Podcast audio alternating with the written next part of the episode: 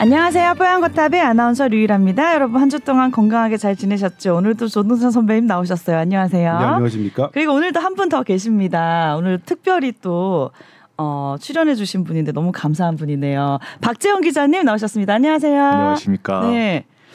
아, 우리 뽀얀거탑에 게스트 잘 안 모셔서 이제 저희 항상 둘이서만 진행을 했는데 지난주에 한 분 더 나오시니까 확실히 분위기가 좋아지는 네. 게 있더라고요. 네. 박재현 기자님 오시니까 오늘 더 내용이 풍성해질까 기대하고 있겠습니다. 네. 열심히 열심히 하겠습니다. 열심히 안 하셔도 잘해라. 아, 잘해야죠. 잘해야 된대요. 열심히는 네. 필요 없대요. 맞습니다. 네. 언제나 하시는 말씀이 네. 잘 네. 열심히 하는 건 네가 알아서 해. 그렇죠. 하든 말든. 보이지 않는 뒤에서 열심히 결과만 하고. 갖고 와. 네. 아, 박재현 기자님 저, 저도 처음 뵙는데 네. 너무 네. 이제 웃상이시네요. 밝고 기자분님 분들은 되게 항상 진중하셔갖고 네. 이미지가. 박재현 기자는 이력이 네. 특이해요. 얘가. 네. 어 음대요. 연대 작곡과를 나왔어요. 아 진짜? 네, 너 유일한 아나운서는 서울대 성악과 나온 거 알고? 아 진짜요? 어. 어. 우리 서로 놀래고 있어 지금. 어? 약간 같은 과는 아니지만 어, 음악 전공했다고? 아니십니까? 선배님 아닌데? 학교도 다르고 과도 다른데? 아니, 그래도 뭐. 아 그래서 이제... 약간 특유의 밝은 기운이 느껴지더라. 아니요, 기자들은 아니요. 약간 처음에... 이렇게 진중하잖아요. 저는 재현이를 처음에 그런 줄 알았어요. 그러니까. 아. 근데 예민해. 그러니까 예를 들면 자꾸 그러니까 재현이를 직접 일을 해보잖아요. 음, 일을 시켜보면 음, 음. 사실 이제 우리가 권투 선수들은 음. 이 사냥개들에서 나오는 건데 이제 펀치를 딱 한번 쳐보고 맞아보면 예, 예. 음. 영화가 아니라 이제 넷플릭스 드라마인데 음, 아 드라마요? 예. 네, 죄송해요. 아니 그, 음. 거기서 이제 복서들의 이게 나와요. 음. 펀치로 이제 딱 제가 나를 어떻게 할 때 뭐 할 때 음. 제가 어떤 성격인지 음. 어떤 연습을 해왔는지 어떤 삶을 살았는지가 음. 나온다는 말이 나오는데 네. 저는 이제 어, 기사를 애들을 취재를 보면 같이 이제 일해 보면 음. 일해 보면 박지원 너도 나중에는 분명히 어, 너가 이미 그런지도 모르겠지만 음. 그렇게 될 것 같은데 일해 보면 음. 그런 부분이 조금 느껴져요. 음. 쟤는 아 이렇게 다가고 노는가. 음. 그러니까 어떤 현장에 보내요. 어. 현장에 보내면 내가 느꼈던 그 현장의 감각과 음. 우리 후배들이 동료들이 갔던 감각이 좀 달라요. 네. 써오는 써오는 게. 네. 아, 쟤는 저렇게 보는구나, 저렇게 음. 보는구나 그런 느- 음. 게 있는데 재현이는 처음에 밝아 보여, 밝아 음. 밝은 줄 알았어요 이놈이. 오. 밝아 보이잖아요. 세상 근데 어떤 근데 사람인가요? 이, 일을 해보니까 이놈이 네. 예를 들면 이제 그건 있죠. 이 음악 하는 사람들은 아 기억력이 되게 뛰어나구나. 기본적으로 음. 다 외우는 거니까 음. 음계와 이런 뭐 박자와 이거죠 리듬 이런 것들을. 다 아까 예를 들면 저는 그런 생각이 들었거든요. 그 예를 그러니까 포토그래픽 메모리라고 하잖아요. 그걸 그냥 사진으로 사진으로 그림으로 기억하는 그런 부분들. 그런데 음악하는 사람들은 그런 게 있나 보다라는 생각을 했었고. 그런데 예민해. 음. 가서 푹 빠져갖고 와. 음. 아 감성적으로 아니 어쨌든 이 취, 취재가 어, 취재한 그 사람에서 저는 푹 예, 빠졌다가 와요. 커피라는 사람이 있어요. 아. 커피라는 사람은 취재하러 가면 커피라는 아. 사람이 푹 빠져올 거예요. 아. 이게 이제 우리 기자들은 조심해야 돼요. 푹 아. 빠져오면 아. 모든 걸 커피의 세상으로 눈으로 세상을 보는 거예요. 널 이놈아 내가 너를 커피를 맞네, 취재하라고 왔지. 근데 물론 깊이 들어가려면 그렇게 하긴 해야 돼요. 음. 이게 이제 되게 우리가 어, 담을 담장을 넘나드는 건데 음. 깊이 들어가야 이 커피의 취재가 잘 되지만 음. 문제는 너무 깊이 들어가면 커피 입장에서만 보, 음, 음, 볼, 음. 보기 때문에 안 돼요. 예. 약간 이게 내가 지금 한 게 팩트인지 아니면 네. 컵, 그러니까 예를 들면 잘못하면 농락당하는 거죠. 음. 그걸 이제 사실 집단지성으로 커버해야 되는데 아무튼 그런 부분 그러니까 예를 들면 아무리 보내도 음. 커피와 친구가 안 되는 기자들도 음. 있어요. 아, 뭐, 아, 왜 저런 놈을 해요? 갔더니 개쓰레기예요. 막 이렇게 하는데 예를 들면 누군가는 딱 들어가면 바로 커피와 동화되고 어 이런 이런 게 있어요. 이렇게 하는데 그런 특징이 있어요. 근데 이제 예를 들면 이제 엠비티아이 F예요? 저요. 저 엔에프피도 나오고요. 음. 이에스티지도 나오는데 음. 둘의 접점이 없어요. 이중인격인가 봅니다. 그런가 보네. 아무튼 재밌어요. 네. 재밌어요. 근데 아무튼 그런 측면에서 저도 이제 박지원 기자랑 일하면서 응. 아, 저 친구가 저런 특성이 있구나. 내가 음. 처음에 그냥 음. 예를 들면 일하지 않고 음. 그냥 선후배로만 봤다면 타부서에서 봤다면 음. 전혀 몰랐을 거예요. 음. 같이 일해봐야만 음. 어떤 한 아이템에 그렇죠. 대해서 그러니까 나도 집중하고 있는 아이템이야. 너도 집중했지. 음. 그래. 그러니까 저도 이게 몰입한 어떤 사안에 대해서 얘도 몰입한 거예요. 음. 그러면 이제 특 특징이 보이죠. 아, 음. 저 자식이 몰입하니까 이런 특징이 나오네. 음. 뭐 이런 부분들이죠. 음. 예. 아니 근데 커피 얘기 나와서 그런데 커피 사주셔서 감사해요. 아, 저만 먹기가 좀 사오셨더라고요. 너무 미안해서. 아니, 그러니까 이 자식이 음, 좋은 분이죠. 나는 뭐냐면 이놈이 좀 일찍 오면 제가 커피를 사오라고 하려고 그랬었어요. 어, 근데 알아서 사왔어. 근데 이제 전화가 와가지고 막 이렇게 막 이렇게 이, 이, 일하는 전화가 와서 막 음. 그렇긴 했지만 음. 아무튼 그런. 그런 이력이 있고요. 어, 근데 궁금한 게 아, 예. 저도 진짜 질문 많이 받는데 네. 작곡가 나왔는데 어떻게 기자 되셨어요? 왜 하셨어요? 네. 아니, 일 년에 한 백 번씩은 네. 맞는 질문이긴 한데요. 특이하잖아. 네, 근데... 작곡가는 그리고 예. 저는 성악가 나왔지만 네. 더 성악가는 더 그만두기 쉬운 과고 노래 안 되면 때려쳐야 되는 건데 근데 특이하잖아요. 아니, 저희도 마찬가지. 저희도 아, 천재 안, 안 되면 때려쳐야죠. 아, 그렇구나. 네, 천재의 벽이 있습니다. 아~ 네. 근데 이게 보면은 네. 이제 성악도 사실 목소리가 악기잖아요. 네. 그러니까 이게 계속 이렇게 연습하고 가다듬어야 그게 또 이게 유지가 또 되기도 하고 발전을 하는데 음, 음. 이제 작곡이 좋은 건 꼭 작곡을 안 하고 다른 분야에 어느 정도 깊이 들어가면 음. 곡을 나중에 그 정도 깊이로 같이 들어갈 수가 있어요. 음. 그러니까 그런 부분 분야가 되게 많아요. 심지어 이게 뭐 수학이라 하더라도 음. 제가 수학에서 뭔가를 깨우쳤다 하면 작곡에서 뭔가가 풀려요. 그 실마리가. 음. 그래서 저는 제가 지금 작곡은 안 하고 있는데 음. 작곡가라는 생각은 언제나 가지고 있습니다. 오. 얘 키우면 안 돼. 얘는 떠나래요. 아니 그러니까 기사 쓰는 것도 결국에 이야기를 구성하는 거니까 어. 예, 비싸죠. 그러니까 모든 사안에 영감을 음. 받으면서 작곡 일을 하고 있었는데 그쵸, 이제 잠깐 예. 모든 사안으로 왔지만 작곡이 나의 핵심이다. 사고의 핵심. 어. 어. 저는 근데 뭐 어떻게 생각하냐면 이제 응. 뭐 이런 마음에서 그럼 박재현은 떠나래니까 키우지 말아야 된다라는 농담인데 진중하게 받았다. 그러니까 저 어떻게 실은 그렇게 생각하시는 분도 있을지 몰라요. 네. 근데 우리가 결국 추구하는 모든 직업의 끝은 응. 이 사람들이 세상에 그것도 자기보다 그러니까 우리 각자의 처지에서 나보다 못한 사람에게 더 도움이 되는 방식으로 가야 그 사람의 성장 방향이거든요. 그게 우리가 좋다고 그렇죠? 하는 네. 그러면. 재현이가 여기서 성장을 해서 그그 그 성장의 밑거름들이 얘가 작곡을 해가지고 얘보다 그그 그, 그때 얘가 이제 어떤 삶을 살지는 모르겠지만 응, 응. 지보다 좀 더 어려운 사람들에게 더 더 도움이 되는 그런 삶을 살게 된다면 응. 그건 지원해야 되는 일이지. 그거를 갖고 멋진 사수다. 아니 아니 그거 음. 어차피 이거 내가 내가 월급 주는 것도 아니잖아요. 음. 사실은 아무도 음. 월급 주는 그러니까 월급은. 음. 우리 바로 위에 사람들이 주는 게 아니야. 그러니까 우리는 그렇게 눈치를 볼 필요 없어. 그리고 내가 재원한 내가 너한 눈의 얘기잖아. 네 월급 내가 주는 게 아니야. 음. 그러니까 나도 뭐 알게 뭐야. 그래도 알게 뭐야. 내가 주는 게 아닌데 월급 내가 주는 거 아닌데. 그렇게 우리 아나운서 팀에서는 후배들이 어? 너무 프리랜서로 많이 나가서 예. 지금 있는 아나운서 후배는 야, 넌 나갈 거냐? 나오면 음. 죽는다 말이야. 협박하는 줄 아는. 아 중요한 이슈죠. 예. 아니, 그 예. 그건 좀 다르겠네요. 이제 예를 들면 돈의 이슈가 아나운서 팀은 워낙 크고 음. 기자들은 사실 뭐 얘가 나간다고. 그렇게 돈을 잘 벌어서 우리가 시기할 일은 없으니까. 제가 나가 시기가 아니라 빈자리가 너무 커서 지금 아, 사람이 전혀 없어요. 전혀 느껴지지 않습니다. 그렇군요. 어쨌든 반갑습니다. 예. 자, 그래서 오늘 또 박재현 기자님이 특별히 출연한 이유가 저희가 이제 매주 이제 거의 매주라고 표현해도 될 것 같아요. 마약에 대한 이제 심각성에 대해서 알리고자 이 주제를 가지고 얘기를 쭉 하고 있는데 지난주에 신용식 기자님이 또 뉴욕 갔다 온 얘기해서 너무너무 음, 네. 특별한 이야기가 많이 나왔었거든요. 네. 근데 박재현 기자님도 취재 다녀오셨다면서요. 그렇죠. 예, 예, 좀 전반적인 일단, 이야기 해주세요. 일단 예. 그 얘기부터 네네. 일단 텔레그램 얘기를 한 거죠. 네네.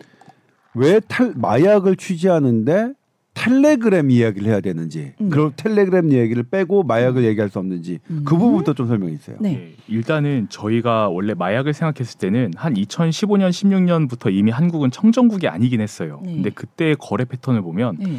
이미 마약을 하시던 분들이 그 손대손 거래라고 해서 네. 이 직거래를 하시는 형태라 음. 이 거래에 어느 정도 위험 부담이 있는 상태였어요. 그래서 네. 뭐 이렇게 새로 마약을 하시는 분이 그다지 많지는 않았고 다 이제 하시는 분들이 계속 하시는 패턴이 많았고 음. 이게 이제 시간이 지나면서 기술이 발전하면서 음. 이 다크웹으로 넘어갔어요. 음.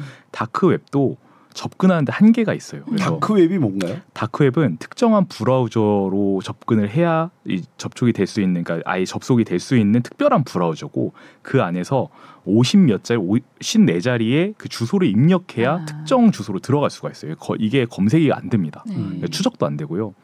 그래서 한때 마약 통로로 이제 각광을 받았었는데 네? 이제 이것도 한계가 있는 게, 뭐 컴퓨터를 잘 모르거나 음. 뭐 어린 친구들은 아예 여기 접근을 잘 못하는 거예요. 검색도 못하니까. 그러니까 기... 추적하기도 어렵지만 그쵸, 사기도 어렵다. 그렇죠. 사기도 어렵죠. 그냥 네. 여기도 아는 사람만 좀 살 수 있는 그런 패턴이었는데 음. 이게 근 한 삼 년 전에 이제 뭐 텔레그램이라는 이 메신저가 생기는데, 이게 카카오톡이랑 그렇게 크게 다르지가 않아요. 사용법이 되게 간단하거든요. 그리고 네. 이게 그냥 메신저가 아니라 에스엔에스예요. 네. 에스엔에스가 페이스북 같은 메신저여서 어, 어떤 그룹 만들기가 너무 쉽고, 이런 것들을 이제 소개하기가 너무 쉽고, 근데 이제 여기에서 이제 출발을 한 겁니다. 이제는 텔레그램에서 전체 온라인 마약 거래 칠십이 점 팔 퍼센트가 거래가 되고 있어요. 그래서 대부분의 마약 거래상들이 오프라인에 있던 분들도 다 텔레그램으로 지금 넘어오는 상태입니다. 그런데 더 큰 문제가 뭐냐면, 이제는 십 대 애들이 너무 쉽게 들어갈 수가 있어요, 텔레그램에.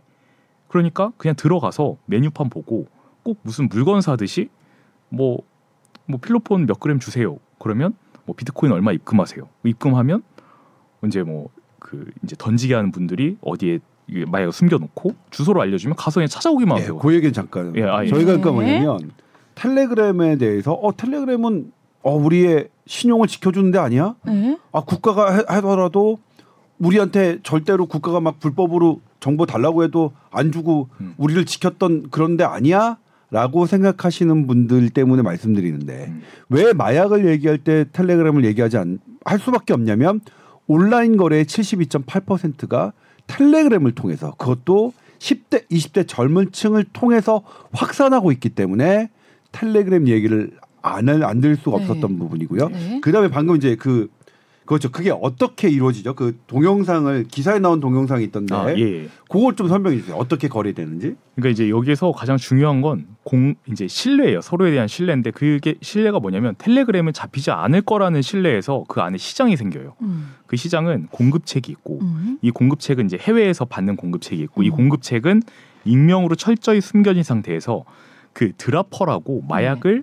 이제 운반하는 아, 사람에 배민이에요. 대한, 배민. 그죠. 배민에 대한 수요가 생겨요. 아, 네. 저는 그거 정말 깜짝. 와. 네. 젊은 친구들이 정말 많아요. 드라퍼가 그러니까 뭐냐면 마약에 있어서 아, 배민 죄송합니다. 운반책. 아, 그러니까 그냥 이해하기 쉽게. 어, 배민은 뭐 저 뭐 너무나 뭐 합법적인 거고, 뭐 우리 저 배 전 배민을 너무 자주 이용합니다. 쿠팡이츠가 쿠팡이츠도 있고요. 아, 저 아, 그런데 그렇죠. 예. 저는 쿠팡이츠보다 배민을 이용하기 때문에 배민을 얘기했나요? 혹시 예. 이제 저기 하고. 예. 완전히 방식이 그렇더라고요, 보니까. 그렇죠. 예. 예. 설명해 주시죠. 그러니까 이제 너무나 쉽게 구할 수 있는데 그 시장이 생겼고, 이제 배 아, 그, 죄송합니다. 그 이제 아, 이제 이것들을 운송하는 사람들이 생기는 거예요. 이제 예. 그래서 보면은 이제 공급책은 운송책을 모집을 하고 음. 잡혀도 운송책이 잡히고 음. 운송책들은 이 공급책을 누군지 모르니까 음. 이 공급책은 운송책들을 막 고용을 한 다음에 미친 듯이 판 다음에 그 다음에 이제 꼬리 자르기를 하면 되는 거예요. 음. 예, 그런 어떤 잡히지 않을 거라는 신뢰, 그냥 공급책이 걸리지 않을 거라는 어떤 단단한 믿음, 이게 이제 텔레그램에서 형성이 됐고, 음. 그래서 이제 이 드라퍼, 이 공급책이 네. 어떤 사람인지를 저희가 이제 추적을 했어요. 네, 네. 이 부분이 뭐냐면 음. 일단은 공급책이 있고 드라퍼에서 배달을 하는 사람이 있는데 그게 검거되기도 하는데 이게 끊임없이 이루어져요. 음. 그럼 도대체 이거는 어떻게 모집되고 어떻게 흘러가지가 밝혀지지 않았어요. 네. 경찰 조사도 안 돼 있었어요. 음. 그런데 어제 박재현 기자가 처음으로 그 드라퍼가 어떻게 모집되는지를 포착한 거예요. 네. 그 얘기를 해주시죠. 예, 일단은 음. 끊임없이 이 드라퍼들이 생기는 이유는 음. 마약을 사던 사람들이 끊임없이 드라퍼가 돼요. 그러니까 마약을 사다가 네. 이제 젊은 친구들이 돈이 없잖아요. 그리고 어. 돈을 많이 벌고 어. 싶고, 그리고 대부분 마약하는 분들은 이제 사회와 단절이 쉽게 되는데, 그러다 보니까 돈은 좀 벌어야 되고 음. 약도 계속 하고 싶다. 그러면 이 드라퍼를 지원을 하는 거예요. 음. 네. 계속 그 마약방이나 여기저기서 이 공급책이 드라퍼 모집 공고를 올려요. 아. 그래서 이제 모집 요건을 보면은 네? 뭐 질이 잘 알고, 뭐 경력자 환영하고, 장단지가 튼튼하면 됐고.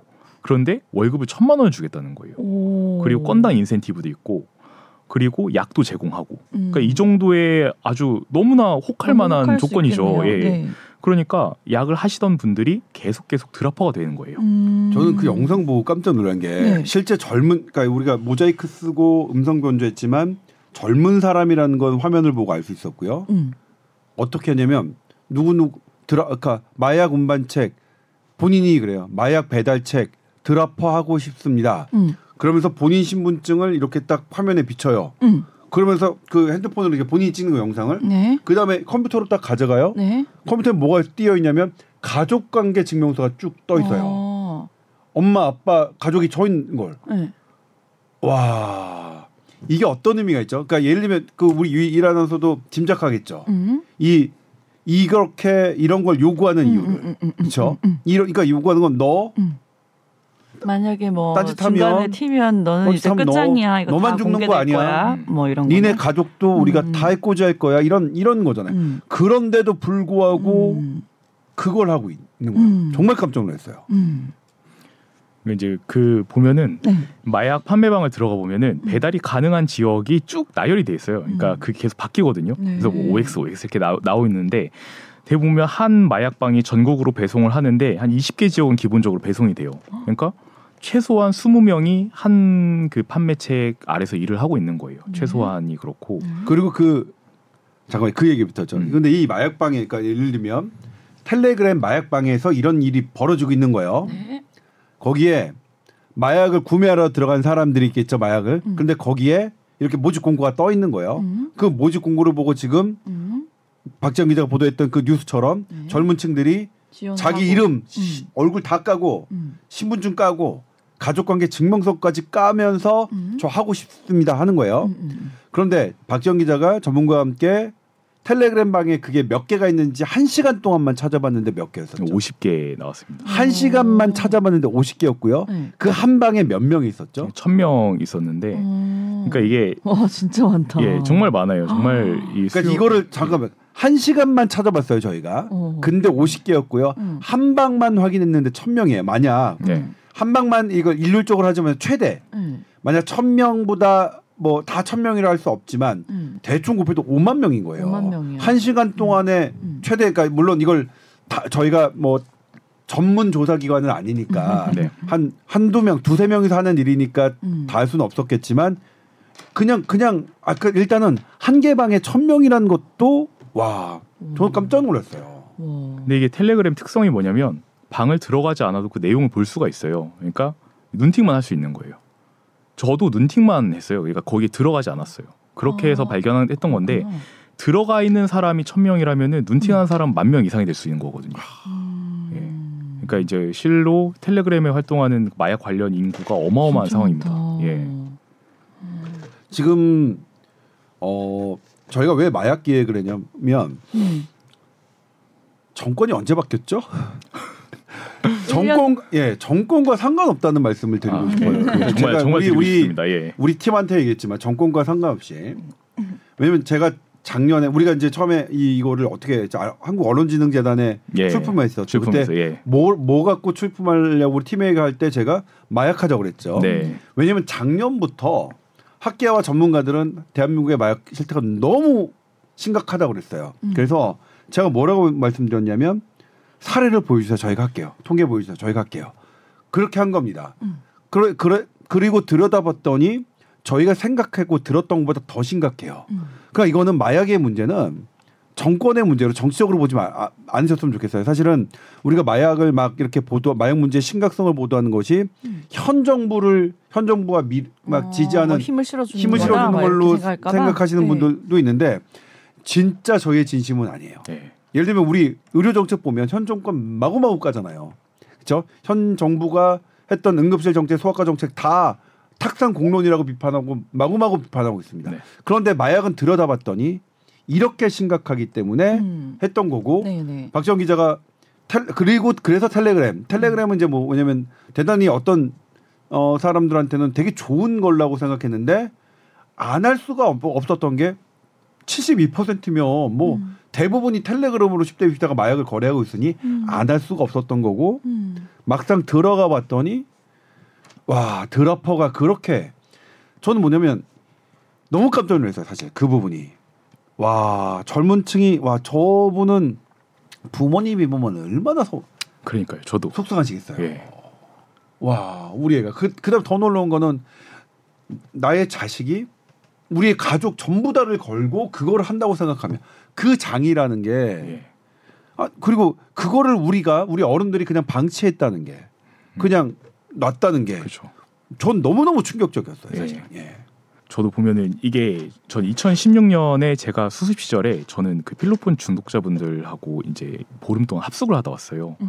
그때는 그때 이제 제가 첫 이제 마약 하시는 분들 경험이었는데, 네. 그때 정말 다양한 마약 하시는 분들 너무 많이 뵀거든요. 서른 분 넘게 뵀고 뭐 같이 뭐 잠도 자고, 그러니까 잠 자다 남자분이 옆에서 자, 자고 뭐 술도 마시고 하면서 그분들 얘기를 정말 많이 들었었는데, 그도 그 잊고 있다가 이제 최근에 사실은 이제 저의 좀 뭐 근처에 있는 분이 이제 마약을 하신 걸 알게 됐어요. 네. 하다 검거된 걸 알게 됐는데, 그때 느꼈던 게 뭐냐면 이천십육 년에는 되게 멀리 있었어요. 왜냐하면 제가 특정 지역을 가서 합숙을 해야만 그분들을 만날 수가 있었는데 제 옆까지 온 거예요. 그 마약이 시간이 한 오 년, 오 년, 육 년 지나면서. 음. 그래서 그, 그때 확 느낌이 왔어요. 아, 이제는 멀리 있는 게 아니구나. 이제는 근처에 있고 우리 생활 속에 같이 있구나. 음. 한두 다리만 건너면 다 그렇게 하시는 분들이 있고, 또 그렇다는 건 저도 언젠가는 정말 그런 유혹을 받을 수 있는 거고, 누구나.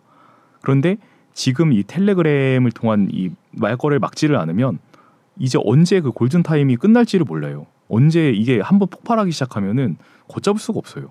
그래서 이제 저희가 그런 취지에서 정말 뭐 정권과는 상관없이 시작한 그런, 예, 기획입니다. 네.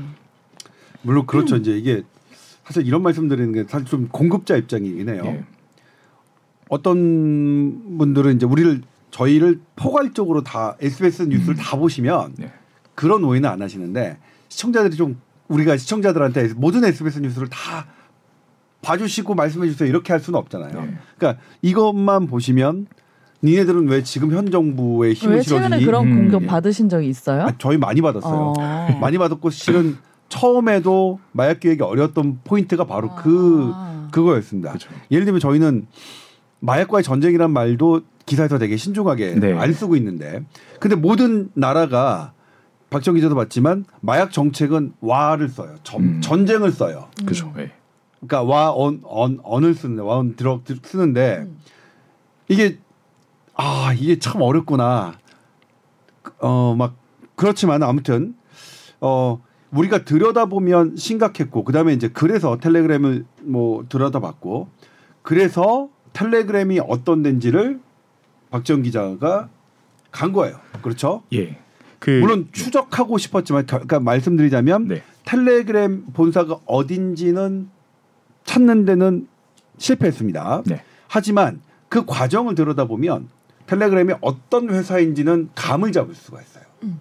그래서 저희가 보도를 그 이어갈 수 있었는데, 네. 어디 어디 다녀왔었죠? 일단 제가 안 되는 아랍에미리트의 두바이 하고요, 네. 영국 런던, 그다음에 네. 그 독일 베를린입니다. 네. 이게 세 개의 지역을 갔다 왔고, 네. 예, 두바이를 먼저 갔었죠. 예, 두바이를 두바이 먼저, 먼저 가게 된 이유는 뭔가요? 저희가 미국 하원의 문서를 하나 확보를 했는데, 음. 이제 저희가 텔레그램의 주소는 정말 철저하게 비밀로 가려져 있어요. 그래서 이제 텔레그램이 뭐 두바이에 있다 이런 얘기는 좀 떠돌긴 하지만, 음. 정확하게 두바이 어디 있는지 뭐 그런 것들이 나온 게 없는데, 음. 하원 문서에 조사 문서를 보니까 거기에 주소가 하나 나오는 거예요. 네. 두바이 주소가.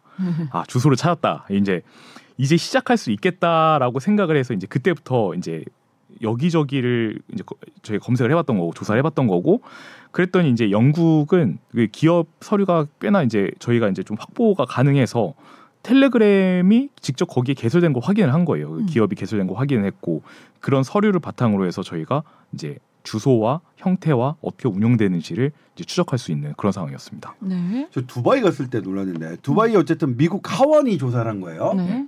근데 나중에 알고 보니까 이게 미국 하원이 조사한 주소와 텔레그램이 두바이 정부에 등록한 주소가 달랐어요. 네. 음. 그러니까 이제 미국 하원도 조사를 이유, 한 이유는, 아이씨, 뭐 얘네가 등록한 주소 가봤더니 이거 아니네 하니까 미국 하원이 저겠겠죠. 그러니까 결과적으로 말씀드리자면, 네. 두바이 정부에 등록된 주소는 가짜였죠. 가짜였어요. 예. 없는 주소를 한 거고요. 그래서 미국 하원이 조사한 거고, 이것도 박지원 기자가 미국 하원 그거 문건을 다 뒤져가지고, 음. 샅샅이 찾아내가지고 누가 알려준 게 아니에요. 음. 샅샅이 찾아내가지고 갔었죠. 갔더니 어땠죠? 갔더니 일단은 이제 정말 큰 미디어 시티라고 있어요. 미디어 시티는 음. 그 아이티 기업들이 모여 있는 곳인데 음. 어, 거기에 이제 미국의 어, 스테이지 빌딩을 본따서 만든 쌍둥이 빌딩이 있어요. 거기에 뭐 링크드인이나 틱톡이나 이런 정말 유수 기업들이 음. 몰려 있는 곳인데 음. 거기에 십 층에 있다고 했거든요. 음. 가봤더니 거기 틱톡이 있는 거예요. 다른 기업이 있는 거예요. 음. 그래서 아니 어떻게 된 거지 해서 물어봤더니 이사를 갔대요. 어디로 이사갔냐 그랬더니 이제 원래는 말을 안 해주다가 갑자기 엘리베이터를 딱 잡으려고 하는데 이십삼 층 가보라고 이렇게 말을 해주셨어요. 누가 누가? 그러니까 그 지나간 사람이. 근데 전 뭐, 뭐, 뭐냐면 네. 어떤 생각이 들었냐면 네. 그걸 재현이 기사를 보면서 네. 미국 하원 조사에서는 십 층이었잖아요. 분명히 그때는. 멀리 안 갔네 근데. 미국 하원 조사가 이렇게 딱 십 층에 하니까 그새 옮긴 것 같아요. 아~ 그럴 수 있어요. 그렇죠. 난 그 예. 느낌. 아 얘네들이 미국 하원 아, 조사들이 그, 딱 한 거 보고 예. 그새 옮겼는데 먼 데로는 안 가고 어, 이십삼 층으로 예. 갔는데 네. 그걸 또 누가 알려줬어. 그렇죠. 누가. 그러니까 이게 정말 천운이었어요. 왜냐하면 저희가 사실 두바이를 갔을 때 가장 걱정했던 게 뭐냐면 거기는 공권력이 너무 세서 그 건물의 경비분도 저희를 구금할 수가 있어요. 오. 그러니까 저희가 만약에 뭔가 어, 이상한 이, 수상하다 싶으면 그렇죠. 아예 들어가는 오. 게 거절될 수도 있는 거고 오. 들어가서 무언가 수상하면 저희가 바로 구금될 수가 있는 거예요. 그래서 걱정을 해서 일단 십 층을 갔는데 아니다. 아니다 그러면 어디로 가야 될지 되게 당황을 했었거든요. 근데 엘리베이터를 잡았더니 거기에서 갑자기 어느 분이 힌트를 주시고 음. 올라가 봤더니 그게 어떻게 됐어요? 문이 다 잠겨 있는 거예요. 그러니까 아. 팻말조차도 없어요. 음. 그래서 이제 저 옆에 있는 오피스를 막 두들겼더니 음. 그분이 갑자기 텔레그램을 찾으러 많이 온다는 거예요. 음. 자기 문을 많이 두들긴대요. 음. 말씀해 주시는 거에서 아, 그러니까 최근에 이제 저희가 인터폴이 추적을 실패했다는 얘기도 들었거든요. 음. 그러니까 저희가 다 비슷한 주소를 비슷하게 아는 상황인 거예요. 그러니까 음. 두들겨 볼 수 있는 데를 다 두들겨 보고 있는 거예요. 음. 그래서 이제 일단 이십삼 층에 없는 거 확인을 하고 이제 관리인한테 갔어요. 네. 그거 네. 재밌었어요. 네. 네. 그런데 그러니까 뭐냐면 네. 그 지금 얘기를 해준 거는 네. 텔레그램 사무실이 아니라 텔레그램 사무실은 전부 다 죄다 문이 잠겨 있고 네. 문이 열려 있는 데 갔더니 문이 열려 있는 데는 이십삼 층을 쓰는 다른 사무실이에요. 음. 그러니까 그 사무실 직원이 얘기하는 거야. 아, 텔레그램 많이 온다. 텔레그램 찾으러 음. 너무 많이 와. 음. 아, 전부 다 음. 나한테 와. 근데 아, 모르겠어. 니네 말고도 되게 많이 왔어. 네. 아무튼 우린 몰라. 걔네 본 적도 없어. 네. 그러고 나서 이제 안, 경비실로 간 거예요. 그렇죠? 예. 이 경비실로 갔더니 되게 재밌는 말씀을 해주셨어요. 그러니까 음. 그분이 음. 여기 텔레그램의 사무실에 올라가는 거 본 적이 없다는 거예요. 근데 거기 지금 사무실 빌려온 지가 몇 년이 됐거든요. 음. 근데 태, 사무실에 올라가는 사람도 없고 음. 사무실이 열린 걸 본 적이 없다고 그랬어요. 그런데 렌트비를 내러오고 계약을 음. 갱신하러 온다는 거예요. 음. 이게 왜, 왜 그럴까? 돈을 내면서 사무실을 유지만 하는 거예요. 음. 너무 신기해서 일단은 근데 그러면 그 책임자, 그러니까 그 사무실 계약한 사람이 이름이 뭐냐 그래서 음, 음. 그 이름을 들었어요. 음. 들어서 퍼즐을 맞춰보니까 그 측근이더라고요. 음. 그러니까 이들은 어떻게 보면은 정부들이 자기들의 흔적을 찾을 수 있게 남겨놓는데 음. 진짜 자기네들을 못 찾게 하는 거예요. 그러니까 연막작전. 연막인 음. 거죠. 왜냐면 그거 아니고서는 돈을 내고 사무실 몇 년 동안 빌릴 이유가 없거든요. 그렇죠. 음. 네. 그래서 이제 아주 뭐랄까 있을 확률이 가장 높은 건물은 음. 이제 그렇게 연막 작전에 이제 사용됐던 걸로 이제 그렇게 됐고 그리고 이제 정부 주소도 가봤어요. 정부 주소는 어, 두 가지 주소가 붙어 있는 형태예요. 그러니까 네. 있을 수 없는 주소라고 아. 현지인들도 말하고 저희 안내주신 가이드. 그러니까 제가 도봉구 네. 방학동에 살잖아요. 네. 그러니까 살았잖아요. 네. 그러니까 이거 강남구 방학동이라고 돼 있는 거예요. 그렇죠. 예, 강남구 방학동이라고 돼 있는 거예요. 음. 그래서 두 군데 다 가봤는데 사실. 전혀 있을 수가 없는 주소라는 거예요. 음. 그리고 뭐 하나는 부동산 회사고 음. 그래서 아. 이게 여기가 아니다. 음. 이제 또 저희가 어쨌든 더 찾을 수 있는 데가 남아 있잖아요. 그래서 이제 영국도 저희가 갔는데 네. 형태는 비슷해요. 음. 네. 네, 영국도 이제 영국은 뭐냐면 음. 그래도 두바이보다는 약간 이제 그게 민주화가 됐고 좀 공개 음. 트랜스페런시, 그러니까 투명성이 네. 돼 있는 나라잖아요. 그래서 네. 박지원 기자가 영국 문서를 다 정부 문서를 뒤졌어요. 네. 그리고 찾아갔죠. 예. 그래서 이제 초기에 등록된 주소부터 그 주소가 옮긴 곳 그리고 텔레그램이 한 개의 기업이 아니, 그러니까 여러 개의 기업들이에요. 그러니까 텔레그램을 텔레그램 유케이 엘티디를 만들었다가 없애고 다른 이름으로 만들었다 없애고 막 이런 과정이 있거든요. 음. 거기 나온 모든 주소를 다 가봤는데 음. 어, 한 주소에만 회사가 삼만 개가 등록이 돼 있어요. 음. 그러니까 삼 층짜리 허름한 건물이에요. 그래서 음. 여기 어떻게 텔레그램이 있을 수 있나? 그래서 막 눌러봤더니 음. 이제 막 그 사람들이 다 알고 있어요. 그러니까 텔레그램을 물어보려면 이쪽으로 가세요. 막 이렇게 안내를 주시는 거에서 음. 물어봤더니 텔레그램을 관리를 했는데 음. 우리 회사가 관리하는 회사가 삼만 개다. 이 주소지가. 음. 검색해보니까 없어진 회사까지 십오만 개가 등록되어 있는 그런 주소지에 텔레그램이 지금 하나 딸랑 있는 거예요. 음. 그러니까 한마디로 물리적으로는 그곳에 있었던 적이 없다. 음. 그러니까 이 거기 그 주소는 음. 그 주소 등록을 대행해주는 업체였고 음. 텔레그램은 실제로 그 주소에 있었던 적이 없었던 거예요. 네.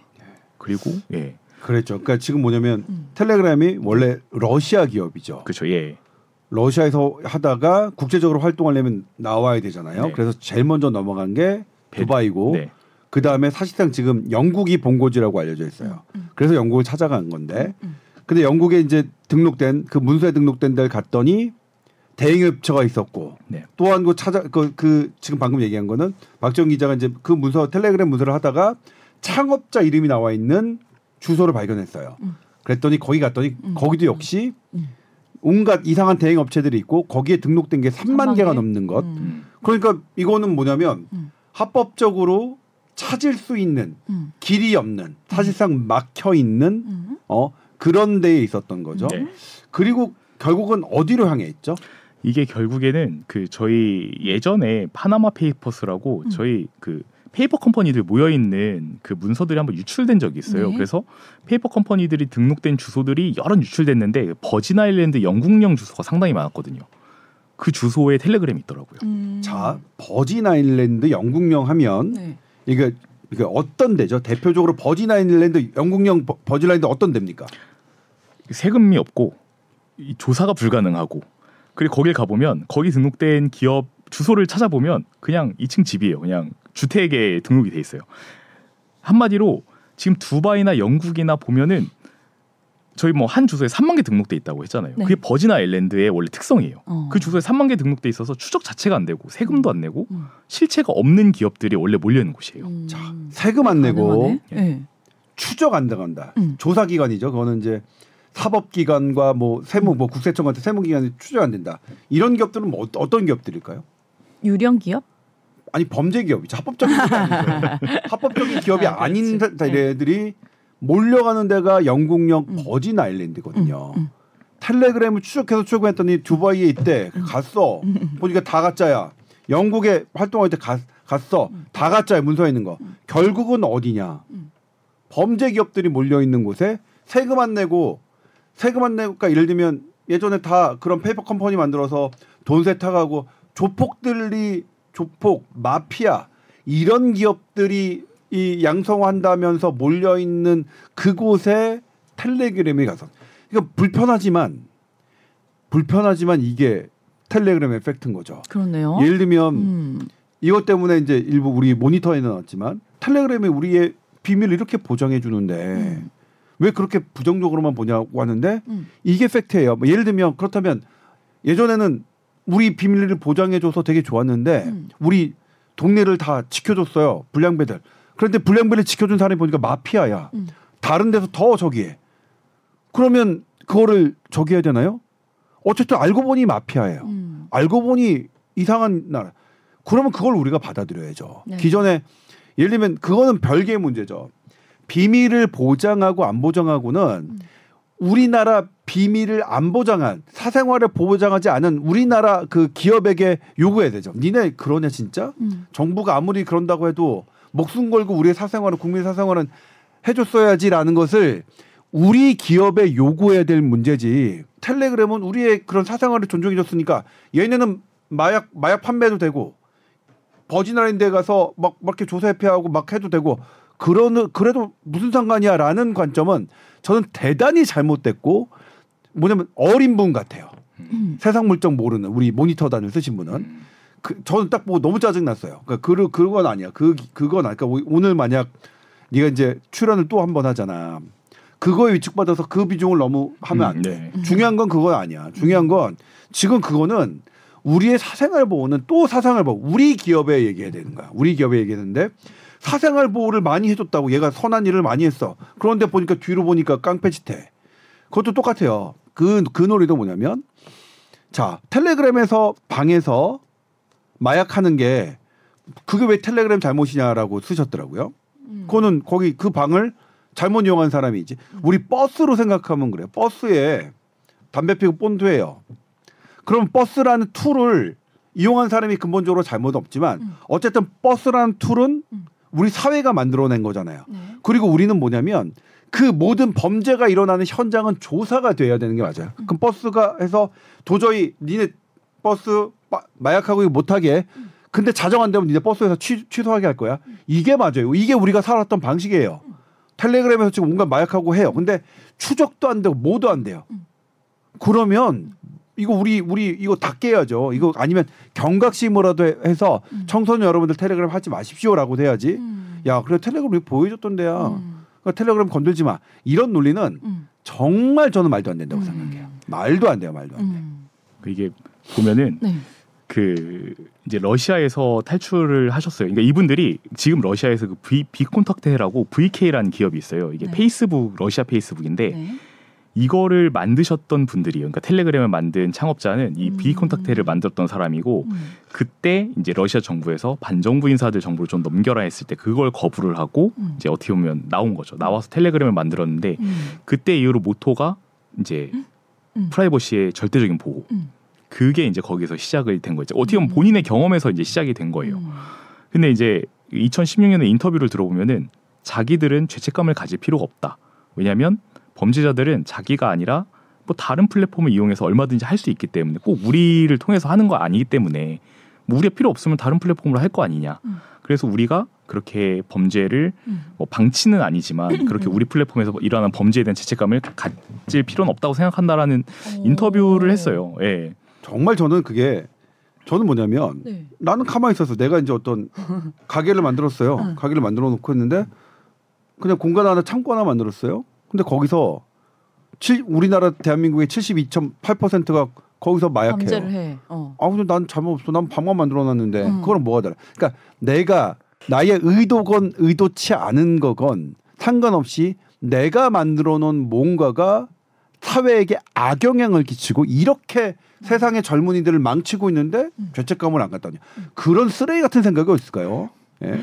그래서 이제 보면은 저희가 못 찾은 이유도 있어요. 음. 이 러시아에서 탈출을 했는데 보면 핵심 멤버들이 있어요. 음. 그래서 그 직원들이 한 삼십 명 정도의 규모가 돼요. 그거는 어, 거기 내부에서 한 명이 내부 고발자도 그런 식으로 얘기했었고, 그 이 창업자도 미국 그 에스이씨 그 증권거래소 조사를 받을 때도 우리는 핵심 그룹이 삼십 명 정도 있다라고 얘기를 하거든요. 네.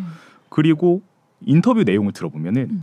계속 그 삼십 명이 음. 이동을 하면서 근무를 하는 거예요. 음. 이동을 하면서 근무를 하고 정말 인력이 더 필요하다 그러면 음. 재택을 시켜서 이제 월급을 주고 음. 일을 받고 이런 식으로 해서 이 삼십 명의 멤버 외에 다른 텔레그램 직원들은 이 삼십 명이 어디에 있는지 뭘 하는지 전혀 모르는 상황인 거예요. 음. 그게 계속 돌아다니면서 정부의 눈을 피하고 수사기관 피하고 음. 그래서 지금까지 제대로 이렇게 접촉이 된 나라가 몇 없고요. 음. 한국 같은 경우도 그 저희 이천이십 년에 N번방 사태 있을 음, 때 있었죠. 그게 텔레그램 기반에서 네. 일어났어요. 근데 그때 신원을 제대로 못 찾을 조주빈 신원을 제대로 못 밝힐 무렵에 경찰청장이 직접 나와서 두바이 경찰과 협조를 해서 텔레그램을 찾아내겠다. 음. 협조를 받아내겠다 했는데 실패했어요. 결국에는 저희는 텔레그램하고 텔레그램에 메일이든 뭐든 어떤 식으로든 응답을 받은 적이 한 번도 없어요. 저희도. 그래서 텔레그램은 다른 그 N번방은 다른 식의 수사를 통해서 지금 밝혀진 거고 음. 지금 마약 같은 경우도 텔레그램으로 수사가 되는 게 아니에요. 텔레그램 수사는 하, 하나도 이루어지지가 않고 다른 방식, 우회적인 방식으로 수사가 이루어지는데 그렇게 되면은 일단은 수사도 되게 제한적이고 왜냐하면 타고 타고 올라가는 수사밖에 할 수가 없으니까 제한적인 데다가 음. 여기에서 활동하시는 분들이 안심하고 거래를 하게 돼요. 음. 왜냐하면 텔레그램 수사 안 되는 걸 알고 있으니까. 음. 음. 근데 그게 아니라는 걸 아셔야 되는 거예요. 그러니까 정부도 이 텔레그램이 접촉이 안 된다고 놔두는 게 아니라 이제 어떻게든 텔레그램이랑 접촉을 해서 협조를 얼만큼 받든 간에 이 텔레그램에서 활동하시는 분들이 불안할 수 있게 그러니까 더 이상 마음 놓고 거래를 못할 수 있는 환경을 만들어야 사실 마약을 거래하시는 분들이 줄 수가 있는 그러니까 저는 뭐냐면 이거를 살인이라고 음. 봐요. 마약 마약도 어쨌든 죽이는 거니까 네. 영혼을 파괴하는 거니까 죽이는 거니까 살인을 마음대로 공모할 수 있고 모집할 수 있고 음. 안전하게 할 수 있는 공간이 말이잖아요. 네.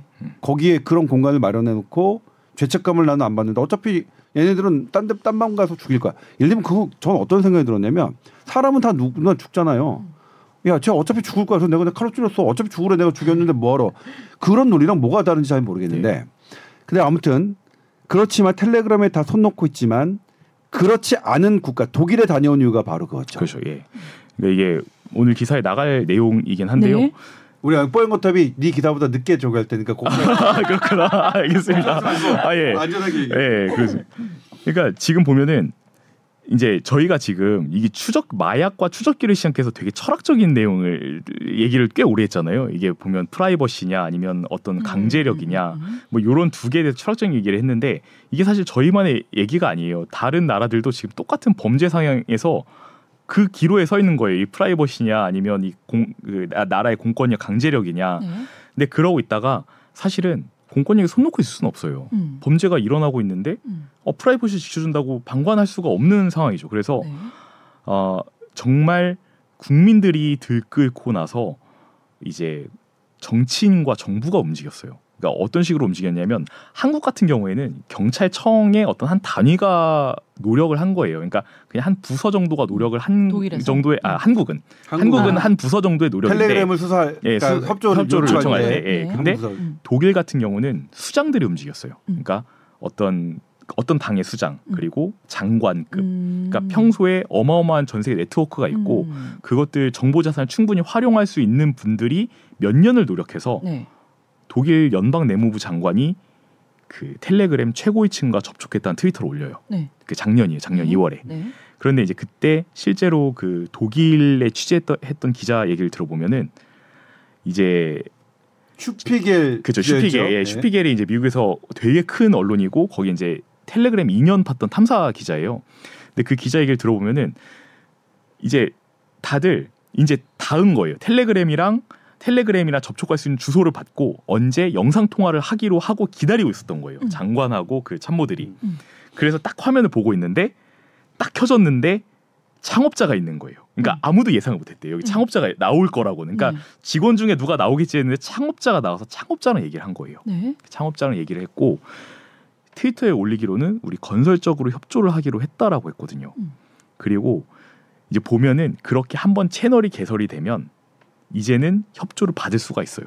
그러니까 그게 어떤 식이냐면 어, 비슷한 나라, 그러니까 독일 같은 경우에는 이렇게 장관이 직접 찾아 나섰잖아요. 장관이나 정치인이 찾아 나선 거고 작년에 브라질 같은 경우 작년과 지금도 발생 중인 상황이에요. 브라질 안에서는 지금 텔레그램을 금지하려는 움직임이 거의 뭐 매달 일어나고 있어요. 네. 장관들이 계속 텔레그램 금지하겠다는 막 말, 발언을 하고 그 정도로 브라질 안에서도 지금 범죄가 심각한데 음.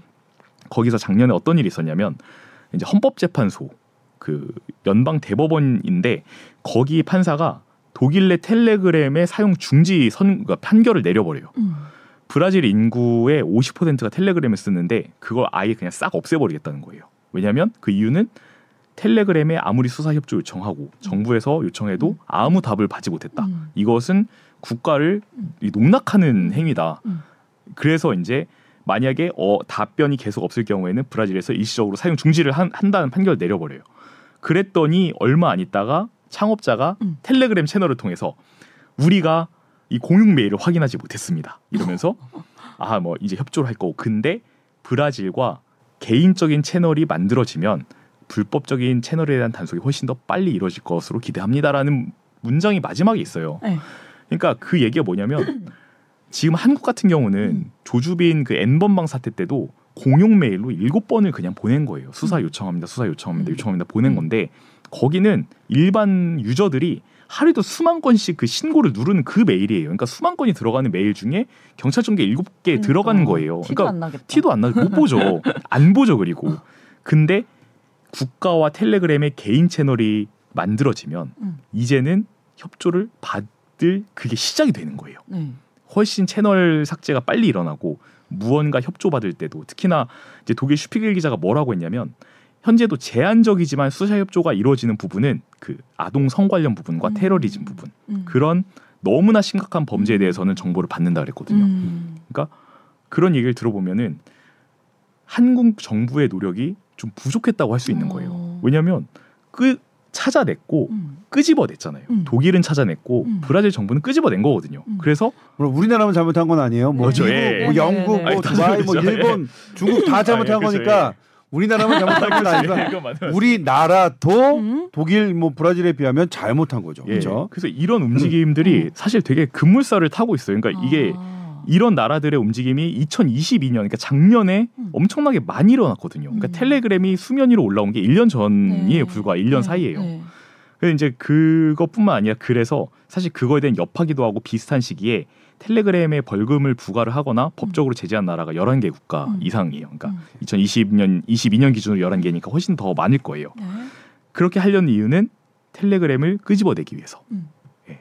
왜냐하면 음. 텔레그램은 특히나 법원 선고에는 반응을 해요. 네. 예, 그러니까 법원이 선고를 내려서 이걸 듣지 않으면 사용 중지가 될 가능성이 높고 이게 정말 문제가 됐을 때는 전 세계적으로 퍼져나갈 가능성이 있기 음, 때문에 음. 그런 리스크 차단을 그렇지. 되게 적극적으로 하는 편이거든요. 네. 그것들이 이제는 시작이 되고 있는 거예요. 음. 상황이. 음. 그런데 이제 그럼 우리나라 정부는 음. 뭘 하고 있냐라는 건데 음. 근데 이제 선배 말씀대로 텔레그램을 차단하는 것도 하나의 방법이고 음. 근데 이제 또 생각을 해보면 사실 텔레그램 차단했는데 텔레그램 이가 나오고 삼이 나왔어요. 막 그러니까 비슷한 음. 메신저들이 막 나왔어요. 음. 텔레그램 차단했더니 다 차단을 해야 되냐. 근데 사실 이걸 차단하려면 텔레그램 차단하는 게 아니라 어떻게 보면 이제는 음. 이런 익명 에스엔에스 이렇게 해외 기반을 두고 추적이 불가능한 형태의 것들이 먹힌다는 걸 알았기 때문에 비슷하거나 더 발전된 형태의 것들이 어마어마하게 나올 거예요. 그러면 그렇죠? 이제 정부가 어떻게 개입해야 되고 어디까지 개입해야 되고에 대한 음. 논의나 어떤 법적인 기준이 이제는 마련돼야 되지 않냐. 저는 그 뭐냐면 이걸 음, 부모 학부모의 입장으로 하면 너무 심플해요. 음. 싫어요. 음. 아무리 뭐 개인 비밀 보장해주고 뭐 그런다 하더라도 우리 애가 쉽게 접근할 수 있는 거에 마약이 거래되고 아동 성 그런 그런 음. 것들이하고 N번방 이런 것들이 하면 전 싫어요. 음. 그냥 너무 심플하게 논란이 없어요. 그냥 저는. 음. 그러니까 뭐 이렇게 고민이 없어요. 아 싫어 싫어 싫어. 어 나 보호 안 돼도 돼. 어 나 우리 애가 우리 애가 위험한 건 더 난 더 싫어. 그러니까 나야 나 나 보호 안 해줘도 돼. 그러니까 젊은이들이 먼저지. 젊은이들이 쉽게 할 수 있는 곳에 범죄자들이 아주 안정성을 확보해야 한다면 차라리 저는 나의 안정성을 포기하고 싶어요.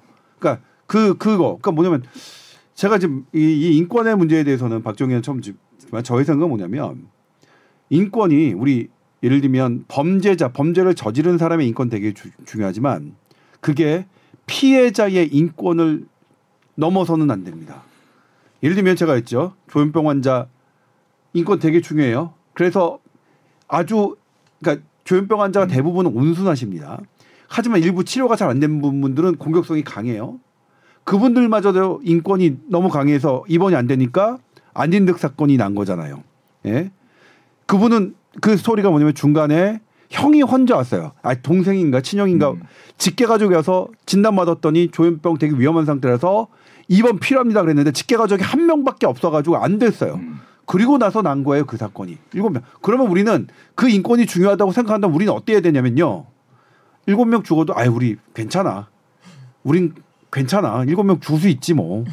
이렇게 생각하 이렇게 생각하고 그렇게 기사 쓰세요. 노발대발하면서 안인득 사건의 피해자 이렇게 기사 쓰면 안 돼요. 우리 이번에도 그랬죠. 누구 정 그 양 있잖아요. 그 동료 동료 죽인 애. 저는 그건 사회 탓으로 안 봐요. 음, 사이코패스는 예, 정유정은 사이코패스는 본인의 문제예요. 우리가 얼마나 이 이걸 우리가 정유정한테 얼마나 잘못했냐 이렇게 따지면 한두 끝도 없어요. 이거를 그렇게 되면 음. 그렇게 되면 피해자는 사라져 버려요. 음. 그한테만 사라지면.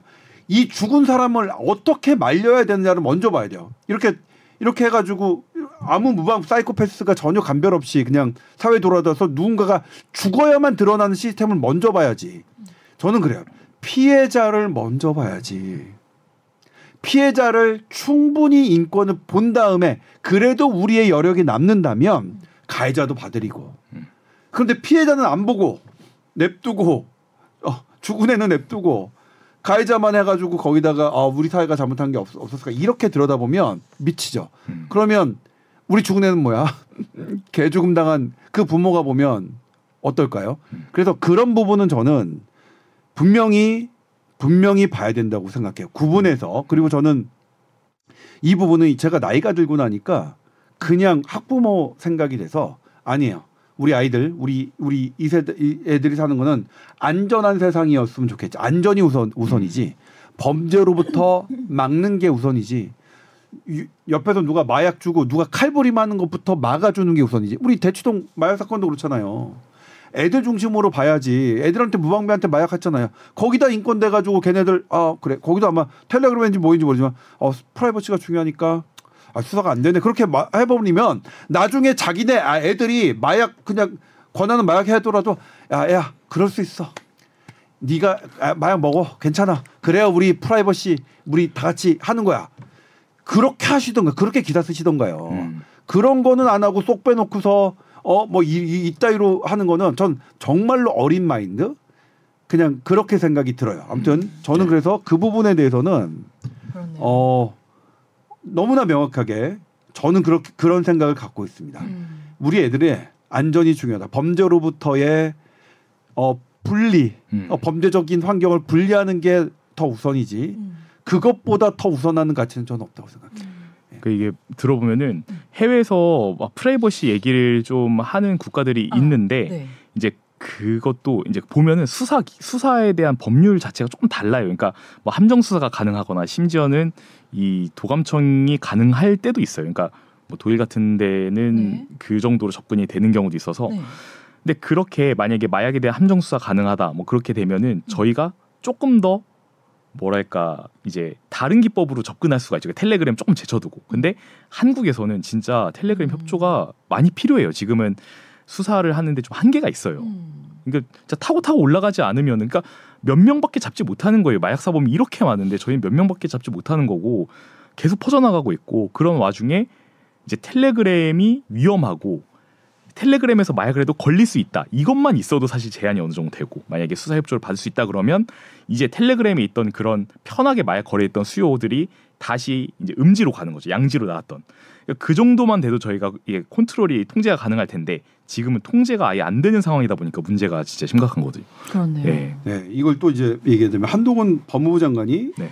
아마 국회 뭐, 뭐 앞에서 기자회견에서 네. 했던 말인 것 같은데 그 나라에 마약이 얼마나 잘 유통되고 있느냐를 보면 음. 알 수 있는 지표가 마약의 가격이에요. 음. 그러니까 거래하기 어렵고 리스크가 크면 가격이 올라가는데 음. 네. 우리나라는 지금 확 헉? 내려갔습니다. 아, 많이 내려갔어요. 네. 내려갔어요. 네. 마약 시세가 내려갔는데 어. 검거 검사별로 그러니까 검거 별로 안 해갖고 뭐 몇 배 안 증가했다. 그거는 그냥 눈에 보이는 겁니까? 네. 그러니까 이거랑 똑같아요. 음주 단속 안 했는데도 불구하고 음주 단속 건수가 늘어요. 한 두 배 늘었는데 그걸 갖고 두 배밖에 안 늘었잖아요. 이래버리면 이렇게 얘기하는 놈은 누가 얘기했죠? 진 국회의원이 얘기했죠. 음, 뭐 국회의원이. 예, 예. 와, 참 아유 아유 그런데 가격이 얼마나 잘 그 유통되고 있냐를 반영하는 건 우리나라만 해당되는 게 아닙니다. 음. 모든 나라가 해당되는 그냥 하나의 팩트 원리 같은 경우인데 음. 우리나라가 그 정도의 음. 어, 적이고 예를 들면 너무 편하게 그러니까 텔레그램이 마약 마약을 쉽게 거래하고 텔레그램은 마약 거래를 하면 마약을 주고 사고 팔고 그리고 그 젊은이들 본인의 가족 관계까지 다 까고서 하는 것은 텔레그램으로 이거 하면 안 걸려라는 아주 강한 확신이 있, 음. 있기 때문이잖아요. 음. 그러니까 그거는 우리가 방치하면 안 되죠. 음. 저는 이거는 우리 사회가 절대로 방치하면 안 되는 일이라고 음. 생각해요. 텔레그램은 아무리 범죄를 저질러 마약 범죄를 저질러도 안전해라는 것은 어떻게든 깨줘야 된다고 생각합니다. 네, 그렇네요. 와, 텔레그램 그러니까 마약 얘기로 시작해서 텔레그램에 대한 이제 이해도를 좀 높이는 시간이었던 것 같은데 정말 이 범죄를 네. 양상하는 이런 온상이다라는 게 정말 이제 확실한 이미지 각인이 저는 됐거든요. 좀 네. 어, 앞으로 좀 적극적으로 이거를 좀 어떻게 문제를 좀 해결할 수 있는 방법을 찾아야 되겠다. 예, 라는 생각이 듭니다. 어, 오늘 말씀 너무 감사하고. 뭐 텔레그램 추적하면서 당연히 못 찾을 거라고 생각은 하셨겠지만 그쵸. 진짜 관계자 비슷한 사람 만났으면은 이런 얘기 이제 하고 오셨던 건 거죠? 이제 아니 텔레그램에 그 언론 채널이 있어요. 있는데 아, 네. 반응을 안 할 뿐이지 아, 있어요. 그러니까 네. 공허한 메아리죠. 아, 근데 다만 어. 이제 놀랐던 거 뭐냐면 용식이는 네. 용식이는 그때 뉴욕 갔을 때 걔가 영어로 말하는 게 하나도 안 등장하는데 재현이 얘는 아, 등장하더라고요. 아, 저, 영어 좀 해요? 저 영어 잘합니다. 거기는 챗 지피티로 했다고. 아, 아 저도 공, 고, 고백하셨는데 문서는 보냈는데. 아, 아, 예. 저 이제 요번에 느꼈던 게 아, 공감 영어가 통하는구나. 아, 그러니까 박지원 기자는 신시내티 대학에서 네. 유학을 했었어요. 아, 아 석사인데, 아 근데 영어는 이제 음대 가서. 예, 어. 근데 어차피 이제 영어는 다 잊어버렸고 음. 이제 제가 유일하게 믿을 건 공감이다. 어. 상대방이 말하면 끝에만 따라하면 된다. 아, 그러다 뭐. Oh, I see. 어, I 아, 뭐, agree. 뭐, 뭐 이렇게 하는 거야? 뭐, 뭐 they would 이사 갔다 그럼 moved? 뭐 이렇게 말하면은 어, 얘 또 말을 하는 거예요. 어, 막 이렇게 반응해주고. 그러니까 끝에 끝에만 따라하면 돼요. 끝에만 따라하고 추임새만 주면 말해주더라고요. 네, 이거 이건 음대스러운 감각이다. 아 그런 거예요. 그런가요? 이거. 아, 예. 그래서 아니 그리고 이게 왜냐면 만약에 제가 이제 같이 도와주시는 분이 계셨어요. 근데 이렇게 얘기를 하면은 어, 어, 어, 좀 더, 좀 어, 이게 그렇지. 전달이 너무 사무적으로 되고 잘 안 되니까 사실 음. 바디랭귀지가 전부거든요. 이게 영어가 중요한 게 아니라. 음. 이 눈빛과 제스처와 음. 이 정말 진심 어린 이 모든 감정 표현들. 네, 그래서 알겠습니다. 예, 영어를 열심히 하고 고생하고 왔습니다. 오셨어요. 예. 오늘 뭐 마약 텔레그램에 이어서 어, 현지 영어 대화는 어떻게 하면 좋은가까지 마지막 그렇죠. 잠깐 얘기해 주셔서 감사하고요. 예. 다음에 또 취재하시면 또 얘기하러 나와주세요. 예. 네, 에스비에스 보이스 뉴스 골뱅이 지메일 닷컴으로 또 궁금한 사연 보내주시면 답변해 드립니다. 오늘도 즐거운 시간이었습니다. 감사합니다. 네, 고맙습니다. 네. 감사합니다.